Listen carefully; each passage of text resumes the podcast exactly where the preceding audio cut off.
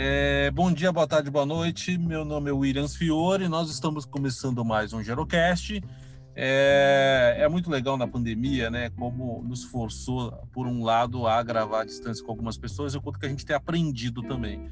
Nesse exato momento, por exemplo, eu estou gravando de dentro do carro, porque meu cachorro resolveu dar um chilique dentro de casa, e, no... e aí, para não deixar a nossa convidada esperando também, eu vim gravar aqui de dentro do carro. Então a, a gente vai fazendo de várias formas aí. A gente está recebendo hoje é, uma pessoa super bacana, super importante, que tem um projeto muito especial. Bom, eu não, eu não vou apresentá-la, eu vou pedir para ela se apresentar e dar logo a sua carteirada aí, logo de cara. Seja bem-vinda, se apresente, por favor. Ah, legal. Obrigada, Williams. Obrigada pelo convite.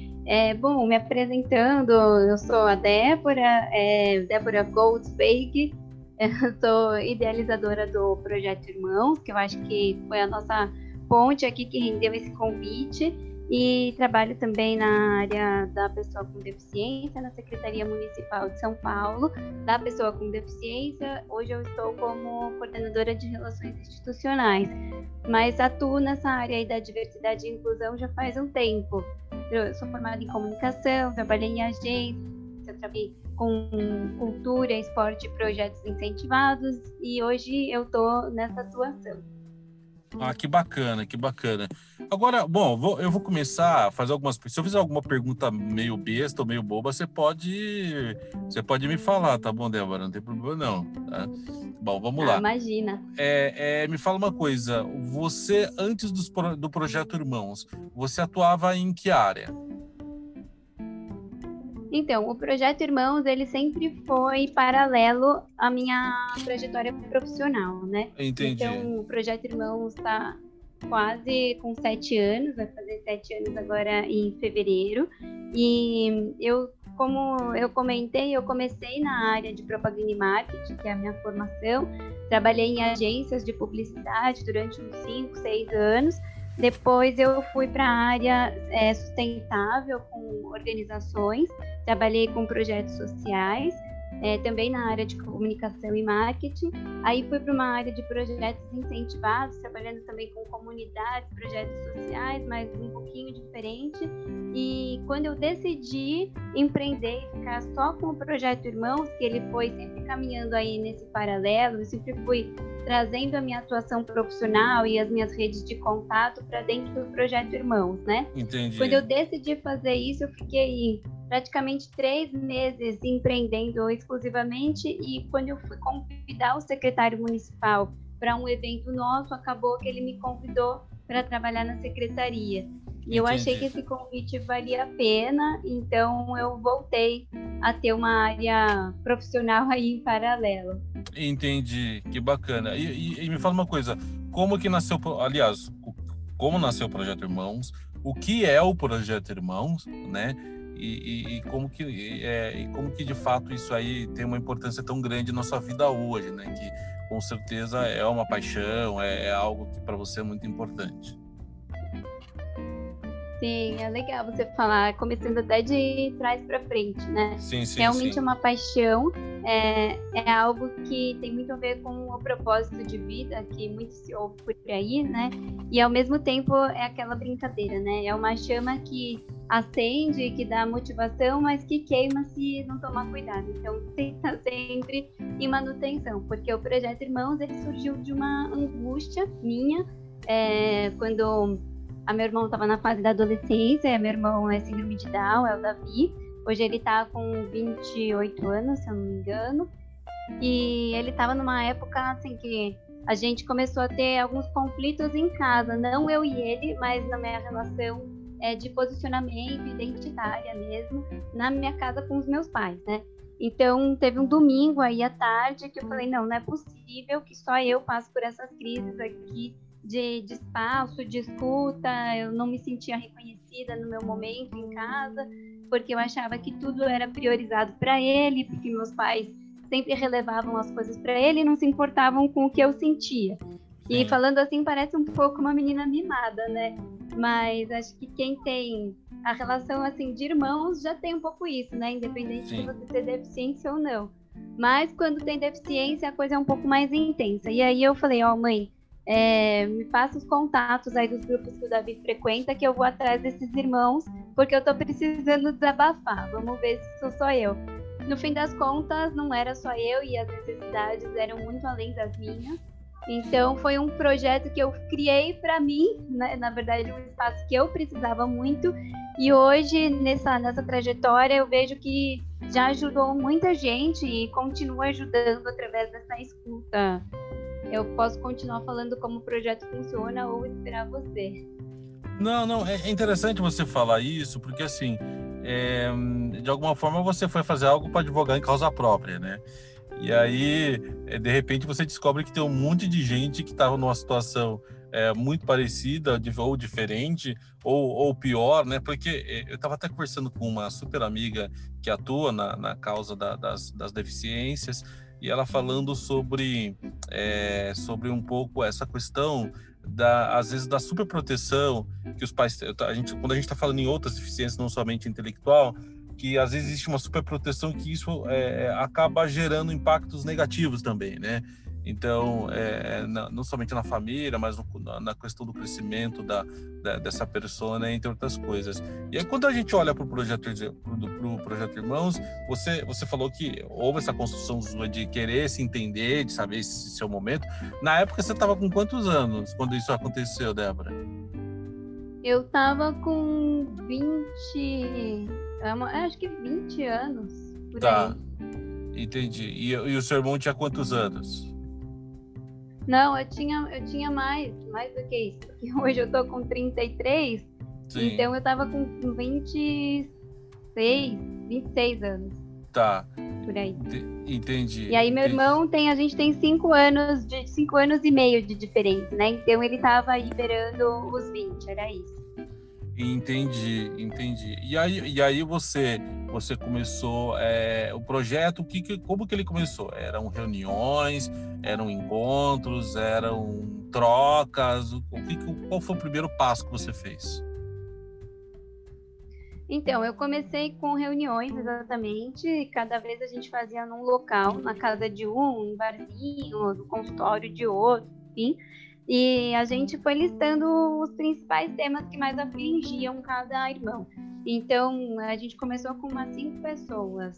Hoje a gente está em umas 60 no grupo, ativas, né? E os assuntos mais latentes eram em relação à questão de trabalho, é, tempo para si, sexualidade, é, questão de ensino. E assim, no começo era muito difícil a gente diferenciar quando a gente estava falando da gente e quando estava falando dos nossos irmãos. Né? E até hoje, na verdade, a gente tem que ser guardião, porque o projeto ele é para uma escuta ativa de nós.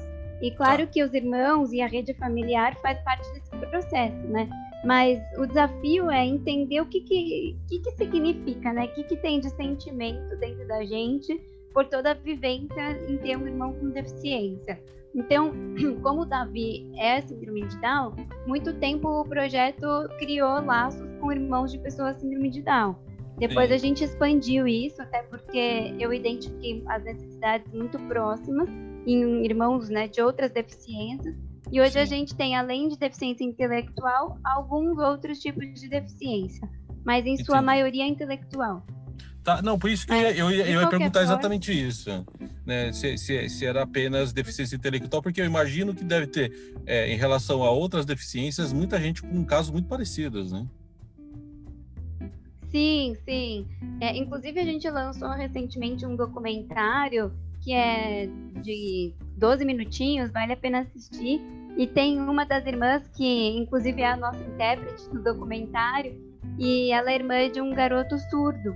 E nos encontros que a gente faz, né, você perguntou como funciona. A gente faz encontros só entre irmãos, encontros com irmãos com e sem deficiência, com famílias e também com a sociedade maior. E aí vai empresas, organizações, escolas, né, cada uma forma de atuação. E num desses encontros só entre irmãos, essa irmã do garoto surdo contou a história dela. E, nossa, eu identifiquei sentimentos, experiências Porque no caso dela, ela tem vários irmãos, mas ela sempre foi o pilar da casa e assumia a responsabilidade de cuidar e de inserir o irmão dela e a linguagem e as libras na família, porque ninguém falava libras. E sim, demorou para o irmão dela ser diagnosticado como surdo. Então foi muito complicado, tinha muito bullying na família, muito bullying na escola, enfim. E são sentimentos que é difícil às vezes a gente expressar. E quando a gente escuta de outra pessoa, é uma, como se estivesse destravando uma chave dentro da gente, né? Então esse é o principal sentido. Você ressignificar, você entender por que, que você passa por isso, o que, que gera essas angústias, né? O ciúme, a tristeza, o sentimento muitas vezes de rejeição, ou até, ao contrário de tudo isso, uma falta de sensações, porque às vezes é tão é, no fluxo, às vezes você nasce e seu irmão já tá lá, né? Nem sempre o irmão com deficiência é o mais novo. Então, muitas vezes tem irmãos que só foram entender algumas coisas depois que escutaram nessas rodas de conversa essas trocas. E aí você vai ressignificando e aplicando na sua vida, né? Você atuando aí como profissional, você atuando como professor, como primo, como parceiro, como parceira, né? Como que isso influencia nas suas relações?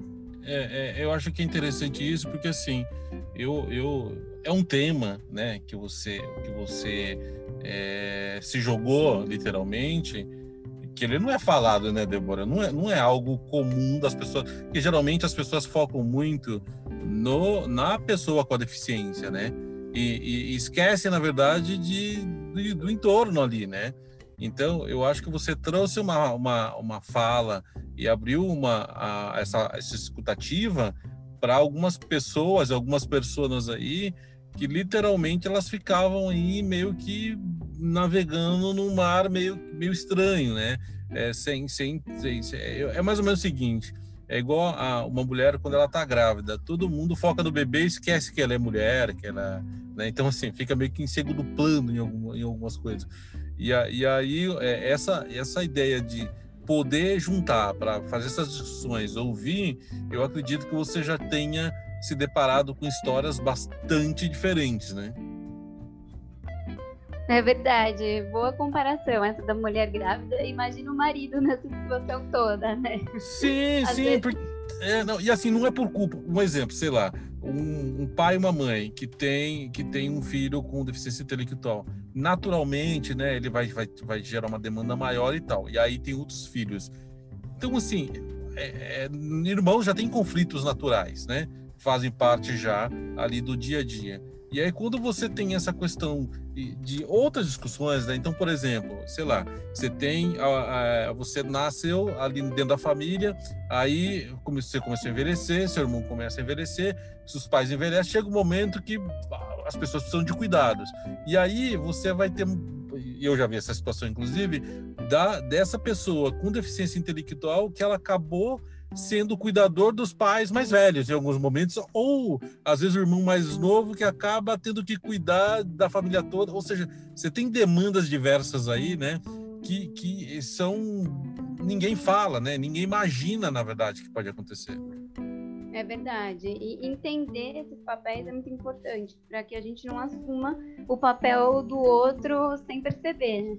Outro dia Não. eu estava conversando com uma colega do grupo e ela falou: eu fui perceber que eu estava assumindo o papel do marido da minha mãe, porque eu estava pagando todas as coisas da casa, né? Geladeira, sofá, enfim, mas assim, ao longo da vida, foi comprando, foi conseguindo. Eu me sentia responsável por cuidar do meu irmão com deficiência, sendo que ela tem mais dois irmãos, e ela queria sair de mudar, sair de casa, enfim, tocar a vida dela. E ela tinha várias amarras, porque achava que se ela saísse daquele ambiente familiar, tudo ia por água abaixo, não ia ter a sustentação, porque ela achava que ela só ela era capaz de proporcionar. Isso influenciava até nos relacionamentos amorosos dela, para você ter uma Sim. ideia. E porque... quando ela entendeu esse lugar, porque ela estava simbolicamente assumindo o papel de marido, né? Ela falou: não, peraí, eu preciso tocar minha vida. Então, aquela coisa do distanciamento necessário para você se reencontrar e depois você voltar, né? Tanto que o, o slogan do Projeto Irmãos é respeitando as diferenças, ressignificando identidades. nem é uma frase tão fácil assim de, de absorver, mas ela tem a essência. E uma coisa assim que a gente identificou nesses anos é que o, o, foco de tudo isso é o futuro também, né? Que é o momento que os pais não estiverem mais aqui. Porque não necessariamente vai ser uma obrigação é, inerente ao irmão, mas é o fluxo comum muitas vezes.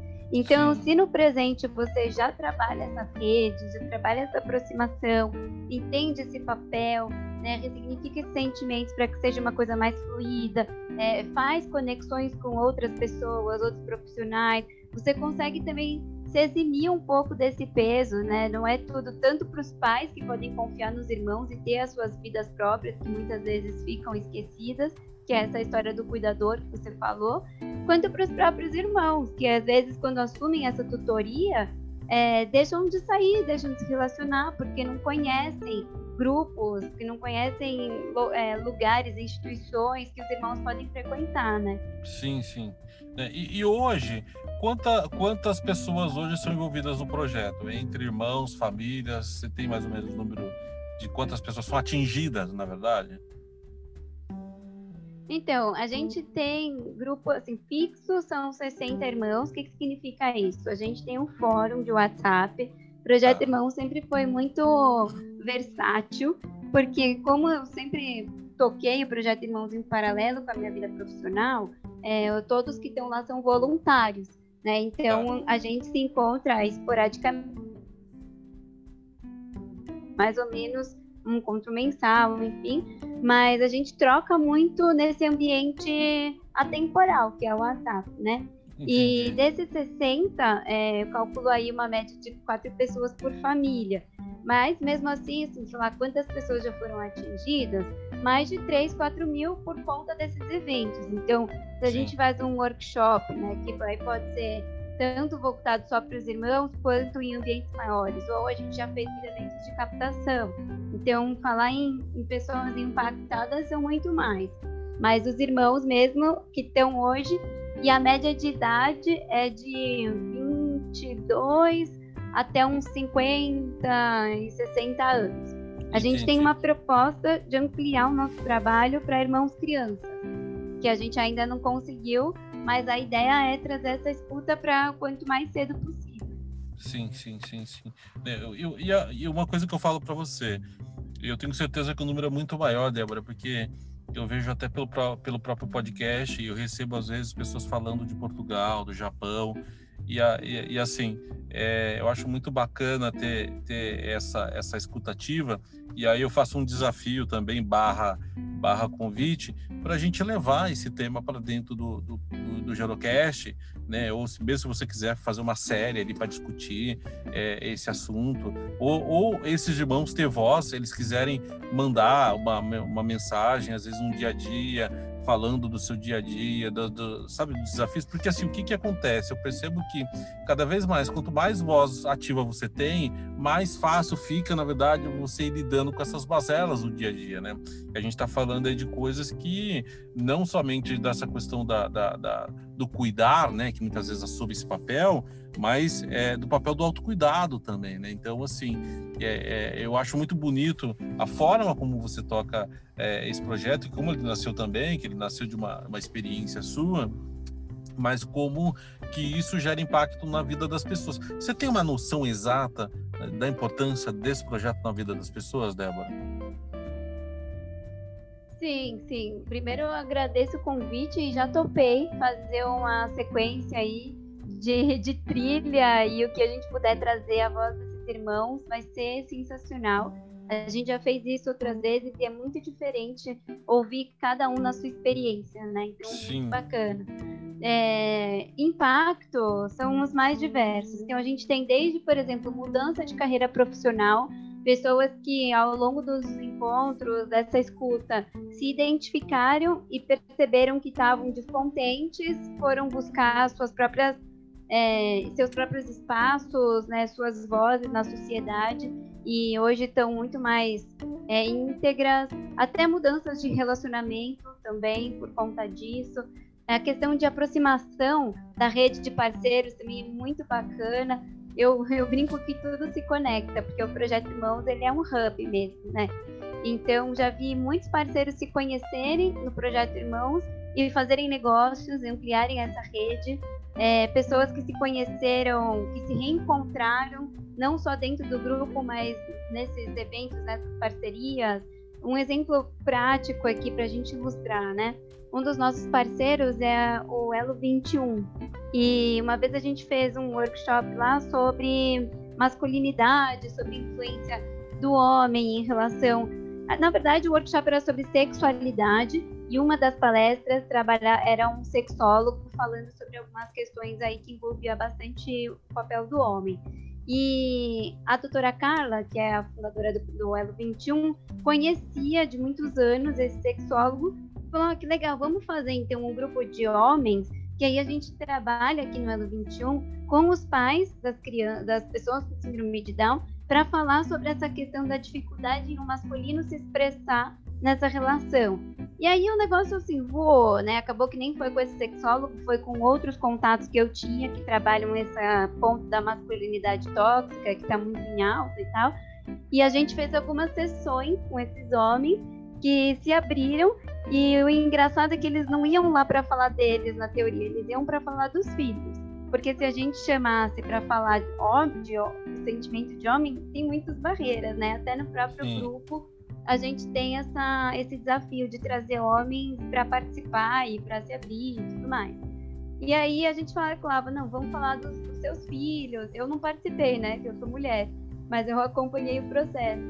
E foi muito bacana, assim, foi uma experiência transformadora, sabe? E foi para uma parte da população mais vulnerável então, assim, o que influencia isso na relação familiar, né? No diálogo, em como se expressar com a esposa. É, é assim, é uma coisa até imensurável, se a gente for pensar. É, não, porque são temas bastante ricos também, né? E, e de verdade, eu acho que dentro do Gerocast a gente é um podcast aberto para falar de todos os temas ligados né, a longevidade e tudo que existe aí para falar em relação, em relação aos direitos humanos, entre outras coisas, de uma forma prática, sabe? Eu, eu, eu falo assim, o nosso papel é trazer os temas de forma prática, sem, às vezes, aquele vitimismo que a gente vê as pessoas trazendo. Não, a gente quer tratar as coisas como elas são, como as famílias vivem, né? É, é, é, a, é a realidade, né? É o crossfit da vida real, sabe, Débora? Aquela coisa é, uhum. das vivências que as famílias acabam tendo aí, que eu acho que é bem legal. Que sejam coisas boas ou coisas ruins, né? Não, não, não importa. Mas é de, de, alguma forma a gente documentar a história e as pessoas também. É, um, é, um, é uma coisa bastante, bastante é, é, importante. E aí, Débora, me fala uma coisa. As pessoas, o, é, né, a gente falou um pouco da história do, do, do, do projeto, é, a gente falou um pouco de como que as pessoas como que as pessoas hoje são inseridas ali dentro, hoje, né, em meio à pandemia, com esse ano maluco que a gente está vivendo aí, essa gangorra emocional gigante, né? Como que vocês têm feito? É, é, como vocês já têm o grupo no WhatsApp, acabam, vocês acabam tendo esse contato mais por ali, é isso?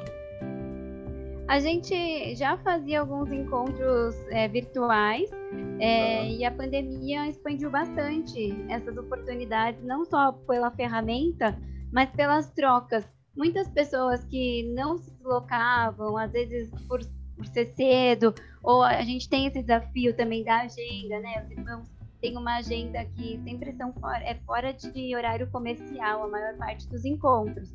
Então, facilitou muito a gente poder fazer é, rodas de conversa, chamar profissionais de outros estados para participar, fazer interseção com outros países, com outras, outros irmãos de outros estados. Então, durante a pandemia, eu acho que teve esses dois aspectos, tanto a questão dos encontros, quanto a compartilhamento de experiências é, dessa vivência de cada um dentro de, desse contexto de isolamento. E aí eu falo por mim, né? Eu não moro mais com meu irmão, então como que eu ia me fazer presente, é, não podendo vê-lo, né? Já sendo de, tendo um pouco essa carga de culpa que eu não consigo conviver com ele o tanto quanto eu gostaria. E Sim. me surpreendeu, sabe? Foi muito legal como ele se desenvolveu, como a gente interagiu bacana pela, pelo virtual, pelas redes sociais, pela chamada de vídeo, até mais intenso do que antes da pandemia. E não só isso, é, os outros irmãos contando é, formas de se inovar né, de estar perto, mesmo morando juntos. Teve casos de irmãos que estavam morando em outras cidades e por causa da pandemia voltaram para morar com os pais com o irmão. E aí como restabelecer esse vínculo e como ter o seu lugar e pôr limites, né? Então uma das irmãs falou que para fazer o home office ela precisou por uma placa no quarto falando quando que o irmão dela podia entrar e quando não, e que ela se colocou fazer o almoço junto para ter os momentos de convivência com o irmão, ter um momento de cozinhar e também ter eh, esse desenvolvimento dele cortar o tomate, aprender a manusear as coisas, ter os momentos de lazer com o irmão dentro de casa. E, e mesmo assim lidar com a ansiedade, nesse caso específico, do irmão. Então ela falava que ele até chegava a saltar a geladeira à noite, de tão ansioso que ele ficava por causa do isolamento. E aí a gente Sim. ia trocando, né? Ela falou que fez um, um cronograma de atividades para ele dentro de casa. E o fato dela contar isso também elucidou outros casos de irmãos que estavam ansiosos. E, e, e, é legal porque às vezes serve pra gente também, né? Quem não ficou ansioso nessa pandemia, né? Quem não passou esses momentos de estresse? Então, às vezes, ouvindo que fez um cronograma com o irmão, pô, será que eu parei para pensar nisso para mim? Em eu me organizar minha própria agenda?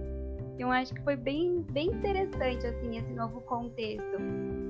É, não, porque assim, por isso que eu tô perguntando, né? Como a gente teve essa gangorra emocional gigante né, na pandemia, então acredito que as dinâmicas também tiveram que fazer uma, algumas adaptações também, né? Então isso é bastante, bastante natural.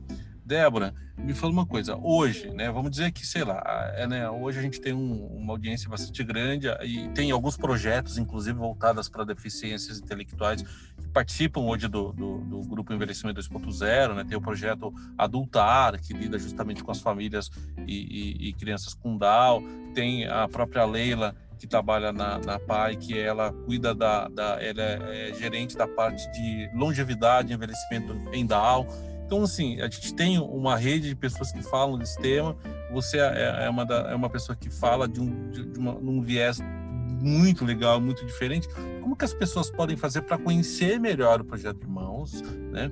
E como que elas podem é, é, participar? Existe vaga para participar? Não existe? Como, como funciona isso? Para a pessoa poder conhecer vocês, poder, sei lá, levar essas demandas também e de alguma forma ter essa ajuda sua também. Legal.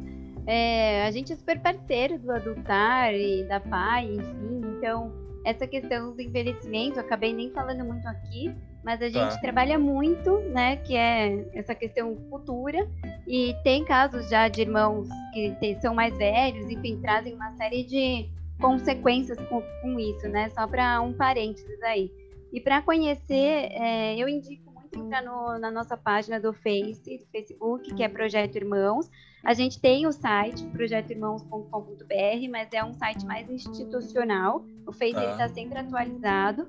No Instagram é Projeto Irmãos 2018. E pode me mandar um e-mail no contato arroba projetoirmãos.com.br que eu respondo e também nas redes tem o meu telefone também, pode me mandar o WhatsApp, estou super à disposição. É, não, pra, eu vou. Eu vou participar... pode, pode, pode, falar, pode falar, desculpa. Não, desculpa eu. Para participar, é, basta mandar, então, fazer essa ponte comigo, esse contato. Eu vou conhecer a pessoa, vou fazer uma ficha de inscrição super simples, menos de um minuto. E aí vou colocar nesse fórum, né? O fórum ele tem algumas divisões que eu explico para a pessoa. Tem um grupo de dicas, o grupo que a gente troca as experiências, enfim. E por enquanto não tem nenhuma taxa para pagar nem nada, né? mas a gente faz é, alguns eventos de arrecadação, mas não precisa pagar. Só deixando Entendi. claro que é para irmãos mesmo, mas a gente está super aberto para conversar com qualquer membro da família, família próxima, família estendida, super abertos. Entendi, muito bacana. Eu vou deixar todos os links, na verdade, de redes sociais, seu contato, e-mail, no, no, no link aqui do, do, do, episódio, né? E aí eu já vou fazer uma provocação para você já, né? Que é da gente já pensar, por exemplo, esse esse documentário, ele tá disponível no YouTube? Tá, tá sim. A gente tem o nosso canal no YouTube, bem lembrado. Projeto tá. Irmão. Tá, me fala uma coisa. É, ele e ali vocês, eu, a maluquice que eu tinha pensado, fazer a captação de áudio, na verdade, que são as falas das pessoas, a gente colocar como fosse um episódio no podcast. Isso dá super pra gente fazer, tá? É, e aí a gente já pensar em formatos de fala para dar voz para esses irmãos para eles participarem também. Né? Então, assim, eles podem mandar o áudio, por exemplo, pelo próprio WhatsApp, é, né? Contando a história. Então, assim, a gente coloca como se fosse um episódio. Então, é muito legal eles poderem documentar a história deles também. Né? Então, e se ouvirem no Spotify, eu acho que é, é, é, uma, uma coisa que aí depois eu vejo com você a melhor forma da gente fazer isso, mas a gente tem feito com algumas outras pessoas que tem dado muito certo, né? Então, é, é muito, muito, muito legal isso. Nossa, eu, eu tô pulando aqui de alegria com essa né? ideia. Demais. Não, porque é muito, é muito fácil, porque assim, vamos dizer o seguinte: tem lá uma pessoa que tem uma história muito legal. E a pessoa, o que, que ela precisa fazer? Gravar no WhatsApp essa história, um áudio como se ela estivesse conversando com você, mandar esse áudio e eu coloco no ar. É simples assim, não tem, não tem segredo nenhum. Aí a pessoa pode se identificar ou não. Às vezes a pessoa quer contar uma história que, que não é tão, tão bonita, e ela fala: olha, eu prefiro não me identificar, não tem problema. Né? É, é o importante, na verdade, é a gente contar a história, é, é, a gente documentar. Então, assim, eu faço essa provocação para você, para a gente poder é, colocar ali e tá, e tá aberto também. Então, eu, eu me comprometo para a gente fazer isso, eu vou te encher o saco com isso, né? Nossa, provocação mais que aceita. Você não sabe com o que você falou, agora eu que vou te encher. Não, vamos, vamos fazer assim. Se você ver ali os, os episódios do Zerocast, os últimos, raramente tem participação minha, geralmente é sempre de outras pessoas que estão mandando áudio, eu estou colocando ali. Né? Eu acho Legal. que essa, esse, esse é o foco. Agora sim, Débora, olhando, olhando para esse projeto ele, é, ele nasceu ali, né, junto com você, de dentro das suas, das suas demandas, você advogando em causa própria e você gerando impacto na vida das outras pessoas, né? Hoje você está envolvido até o talo com as causas aí das deficiências, entendeu? Por conta disso. Então, assim, é, que acabou virando uma paixão para você também você percebe o nível da importância que você tem. Né? Agora não é o projeto. O, o, seu, a sua importância dentro de tudo isso. Você, você tem uma noção? Olha, é, tenho, tenho uma noção, sim, até uma, uma, uma noção assim que para tomar decisões é importante, né? Assim, até para mudanças de carreira, enfim, ou próximos rumos, né? A gente está numa época de fim de ano, então, para mim, geralmente, uma época de balanço, de perspectivas e tudo mais. Então, até uma pergunta que tem reverberado aí para mim nessas últimas semanas. E acho, assim, muito clara a minha, meu impacto, primeiro nessa relação de redes, né? Assim, eu Sim. até no papel que eu tô de relações institucionais, então eu consigo articular desde relações nacionais, internacionais, públicas, privadas, sociedade civil, com projeto Irmãos, com famílias. Então, isso é muito gratificante. Está numa posição que, por um lado, é burocrático, um processo lento, por outro lado, eu vejo muita coisa dar certo e vejo é, essa possibilidade de fazer a máquina girar em prol de benefícios gigantes, né, de muita gente. Então, é uma experiência é, de uma articulação gigante no meio público e uma articulação mais micro no projeto Irmãos, mas que impacta muita gente, como a gente estava falando. Então, acho que é nesse sentido. E claro que tem o meu impacto interno, né? E enquanto estiver fazendo sentido tudo isso, é a grande resposta. A partir do momento que a chama começar mais queimado, que é provocar novos, novos incêndios positivos, é a hora de se rever. Exato, porque você acaba gerando um legado para outras pessoas também, né? Eu falo isso porque, assim, a gente acaba fazendo essas coisas com, com bastante vontade, engajamento e tal, e é importante a gente deixar esse legado para outras pessoas dar continuidade também, até por, por, por uma questão de, de é, de dar chance de outras pessoas fazerem também, né? Mas assim, quando eu olho para isso, né, e aí eu percebo esse, tipo, desculpa a maneira de falar, mas o tesão que você tem nisso exatamente em fazer, né, é, que é de, de realizar e de juntar gente, que é uma coisa que eu gosto muito. Eu gosto de juntar gente, né? Eu gosto de criar redes. Eu, é um troço que eu, que eu acredito muito. E, e, o mais legal de criar rede, que eu acho que é isso que você pode ter também, é você ver as coisas acontecendo independente da sua atuação. Ela chega um momento que as coisas estão ah, ali de forma orgânica, né? Você percebe isso também acontecendo?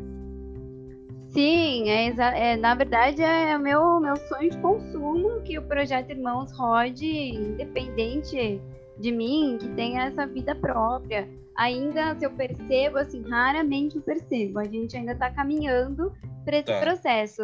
Eu, eu dou autonomia para todos os membros, enfim, a gente é muito aberto, até porque é, é uma proposta transversal a qualquer tema da vida, né? Se a gente quiser falar de causa de economia sustentável, a gente consegue pôr a perspectiva dos irmãos.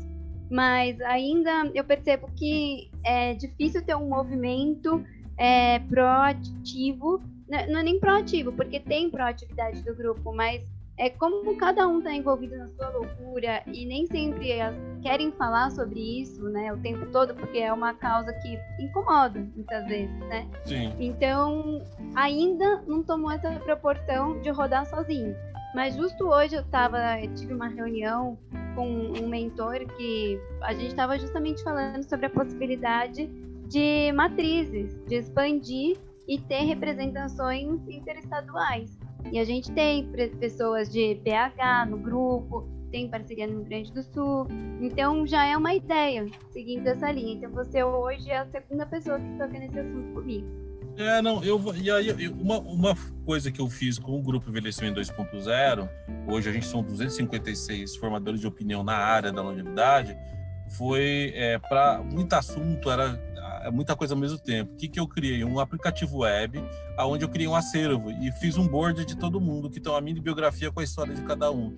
Isso facilita muito, inclusive, por exemplo, outras pessoas conhecerem o que, que a gente faz. Né? Então, assim, e, e aí eu vou colocar também o Projeto Irmãos ali como parceiro, na verdade, colocar você como parte do board para as pessoas poderem conhecer esse, o, o, projeto também. E assim, eu acho super válido isso, né? De você ter representantes até para você poder hoje, né? Eu, esse grupo que eu tenho, a gente tem gente no Japão, tem gente em Portugal, tem gente nos Estados Unidos, tem gente espalhado pelo Brasil todo e com temas mais de, assim o tema focal é longevidade mas, tá, mas a gente está falando de velhice LGBT a gente está falando de, de envelhecimento de negritude eu estou falando de é, envelhecimento de Down eu estou falando ou seja tudo que envolve a temática acaba estando ali e principalmente a gente falando de gente né? Eu acho que isso é o mais muito mais bacana e o que de fato no, nos dá vontade de fazer mais Bom, pergunta, per, perguntas exóticas que a gente acaba fazendo para os nossos convidados no meio, né? É, como, como forma aí de, até para a gente encerrar a, a, a, essa, esse primeiro bate-papo que a gente vai ter outros aí. Você, Débora, hoje, né? Quando a gente olha aí para esse projeto tão bonito, essa construção que você fez, juntando esse monte de gente, é, a gente acaba fazendo algumas reflexões sobre, sobre vida, né?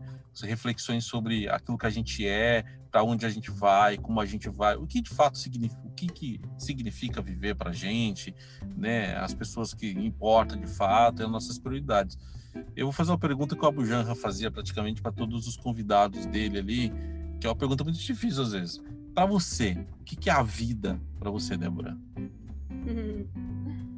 Ah, é para mim até que não é tão difícil responder o que é a vida, porque eu procuro viver intensamente e ah. apesar de ser ansiosa, um dia de cada vez, né? O que eu quero dizer? É, eu ouço muito o que o meu corpo está dizendo na, em cada momento. Então, se tem alguma coisa errada, procuro entender o porquê. Eu acho que tá em, a, vida é você estar em conexão com você mesmo. E ah. se tem o seu corpo está mostrando alguma coisa que não está legal, é, tentar ir na, na raiz, né? Porque às vezes fica muito superficial e a gente tenta resolver de outras formas, de fora para dentro. Então, acho que a vida é isso. É estar tá em conexão com o seu propósito, é ver o que, que te move. E se não está movendo, é porque está na hora de mudar alguma coisa, né? Eu acho que a vida, para mim, é um constante é, desconforto positivo. Ah, você fosse definir a Débora com uma única palavra, quem é a Débora? uma única palavra? É. Acho que. Um, essa pergunta foi mais difícil. Talvez. Talvez empatia mesmo. É um pouco clichê, mas empatia me define bem. Que eu tô constantemente circulando nos meios e tentando entender as sensações do outro, né? Não, não fazer pelo outro o que eu gostaria para mim, mas entender o mundo do outro para eu trocar. Acho que por aí. Tá, eu posso fazer uma definição da Débora, uma visão muito míope minha de fora, acompanhando um pouco o seu projeto e tal. Eu, eu diria que você é visceral, Débora. No sentido de você fazer as coisas com muita paixão, ou seja, ninguém é uma coisa que ninguém fazia, você falar e fez. Ninguém acreditava, você foi lá e tocou. Ninguém queria juntar a gente, você foi lá e juntou. Isso é muito visceral no sentido assim de, de ser aquela coisa do fígado mesmo, sabe? Do coração, de sentir. De... Isso é muito bacana, né? Porque a gente consegue perceber que é, você está de corpo e alma nisso, né? Então, é, é claro, uma visão muito mais míope minha, mas não sei se faz sentido ou não mas eu acredito que é mais ou menos isso. Ah, que legal, faz, faz sentido sim, pô, tanto tempo envolvida e ainda com tanta energia e vontade de, de fazer acontecer, é bem isso. É, não, mesmo. Eu, eu acredito que é, é, é, as coisas que às vezes eu, eu ouço, né? Um, um monte de gente fala assim, como que você, Débora, você arruma tanto tempo, né, para fazer tanta coisa? E aí você olha e fala, mas não tenho tanto tempo, né? Então, assim, e, e, e tem uma coisa que, é, né, geralmente eu estou fazendo mil coisas no dia a dia, um monte de reunião, eu atuo também com, com, com é, instituições, com, com relacionamento institucional, onde a gente tem que fazer um papel super difícil de, de permear as coisas, tatear com cuidado. Então, assim, é, é, é, eu acredito que esse nosso lado visceral de ir lá fazer, é, independente, não é por causa da audiência, na verdade, é porque a gente acredita que tem que ser desse jeito, né? Então, assim, muitas vezes é, é, não, não, é, não dá nem para explicar, né? A gente vive, né? Não, não, não, tem explicação, a gente acaba fazendo porque a, gente acredita que tem que fazer. Débora, muito, é, muito obrigado pelo por esse bate-papo, né? Que virou quase um, virou quase um, um, um bate-papo de psicólogos, né? Quase um, né? quase uma análise, né? De dos dois aí com os temas, mas muito bom ver essa sua paixão, muito bom ver a, a sua entrega dentro desse tema e assim você falar dos irmãos, né? Assim, ou seja, a gente sabe que é muito importante a gente falar das deficiências intelectuais, mas a gente fala do entorno, né? De quem acaba é, sendo para-raio das coisas muito, muitas vezes, né? Eu acho que é, é, tão relevante quanto, né? Então é muito importante. Aí eu quero agradecer o carinho é, seu com a gente de estar aqui, de disponibilizar um tempo e já vamos colocar no ar essa, essa, esse troço aí que é da gente dar voz para os irmãos, né? E, e aí eu vou eu não vi o documentário ainda, eu vou ver o documentário e aí se vocês me autorizarem eu coloco já no Gerocast em formato de áudio para as pessoas poderem ouvir o documentário pelo Spotify. Então uma coisa que eu me eu nunca tinha pensado, muita gente que ouve hoje o Gerocast são pessoas que têm deficiência da verdade visual e elas, elas gostam que elas me pedem para mim colocar alguma coisa que está no YouTube no formato de áudio via Spotify para elas poderem ouvir. Né? Então assim a, a, gente acaba criando coisas que a gente nem imagina também, né? Eu acho que isso é bem bacana. É verdade, até é legal você falar isso porque um, tem um colega meu que é cego e assistiu o documentário e assim eu não consegui ainda fazer a audiodescrição mas Sim. ele falou que tá bem, bem fácil de entender. É, são entrevistas documentários. Depois sim. eu quero saber a sua opinião. Mas sim. a gente pode pensar, se for necessário, numa proposta de audiodescrição. E eu acabei nem comentando que, enfim, a proposta do, do projeto Irmãos é que os irmãos sejam embaixadores da inclusão, né? Mas eu não vou falar sobre isso. Quem quiser descobrir por quê, acho que assistindo o documentário, Sim. olhando as nossas redes, já vai entender um pouquinho. Não, eu vou provocar isso para todo mundo ver o documentário também. Uma coisa que eu tenho feito é, é eu sou um cara que tem uma grande dificuldade de leitura, né? E eu, e eu gosto, na verdade, de leitura, mas eu tenho um grande problema de ler. O que, que eu fiz? Eu achei uma ferramenta que ela transforma texto em voz, né? ela é muito utilizada lá fora para criar audiobooks. Então, eu estou pegando documentos que ninguém, ninguém nunca fez audiobooks. Então, por exemplo, eu peguei lá é, um exemplo, a cartilha do idoso. Eu transformei ela toda em audiobook e disponibilizei. Ou seja, as pessoas Uau. que têm as pessoas que têm deficiência é, visual, elas podem ouvir, na verdade, ali a, as leis, elas podem. A minha ideia, na verdade, é disponibilizar é, de alguma forma narrada, né? Vai estar na íntegra ali de alguma forma, para todo mundo ter acesso, né? Então, acho que isso é legal. E aí o documentário pode deixar que ele vai estar disponível também. Não, já, já vou te falar, eu era sua fã, agora eu sou mais ainda, porque eu, eu uso muito essa ferramenta de áudio, de textos em áudio. Eu adoro podcast, eu coloco no celular os textos para ir ouvindo, porque nessa nossa geração, né, inteligência artificial, 300 mil coisas ao mesmo tempo, isso ajuda muito. Enquanto você está lavando louça, você está ouvindo um texto, você desenvolve a habilidade de também se concentrar, né? Então não é só para quem tem deficiência visual ou outra deficiência, é muito útil isso. Sim, sim, não. E, e tem uma, tem uma coisa uma coisa interessante que o áudio você começa você, você fica mais focado prestando atenção né? Você não tem outras distrações né? Que a audição ela tá ela tá focada ser esteja sei lá se esteja numa, na academia andando na rua mas aí você tá com a atenção bastante bastante focada ali. Então eu acho que vai ser um espaço bastante importante para para a gente poder colocar esses projetos do, do, do projeto irmão do projeto projeto irmãos ali também Débora, é, obrigado viu, por, por estar tá aqui com a gente, é, por esse bate-papo tão rico, por esse momento de entrega nossa, minha e sua, de da gente poder falar um pouco com o nosso coração, das coisas, é, da, dessa paixão por, pelo tema. E obrigado pela sua paixão por isso, por criar isso e por dar chance de outras pessoas é, é, de alguma forma serem ouvidas, ter essa escutativa que a gente fala tanto, né? Mas a gente às vezes quer definir como que o outro deve falar, o que, que ele deve falar, para onde ele deve falar, e de fato uma escutativa é você deixar as coisas acontecerem na ordem natural e da forma que as pessoas acharem melhor também. Então quero agradecer aqui esse bate-papo tão, tão rico com você e, de, e deixar aberto né, o Gerocast para o que vocês quiserem fazer também.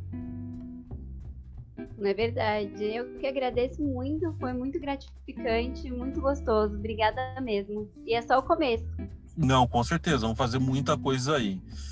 Bom, pessoal, é, eu vou deixar todos os contatos aqui do projeto, né, assim como, como o contato da, da, da Débora, e eu me comprometo já, ainda hoje ou amanhã, já vai estar no ar aí, além desse episódio, vai estar no ar também o documentário em áudio para vocês ouvirem, então vai estar no Spotify, no iTunes, no Google Podcast, a Amazon, ou seja, todas as plataformas de podcast vai estar disponível, e eu vou encher o saco da Débora para a gente conseguir trazer os irmãos para participar via WhatsApp, né, com as histórias deles. Então isso vai ser muito muito bacana. Débora, até a próxima. Muito obrigado, minha querida, e eu tenho certeza que a gente vai fazer muita coisa legal por aí. Isso aí, muito obrigado, viu?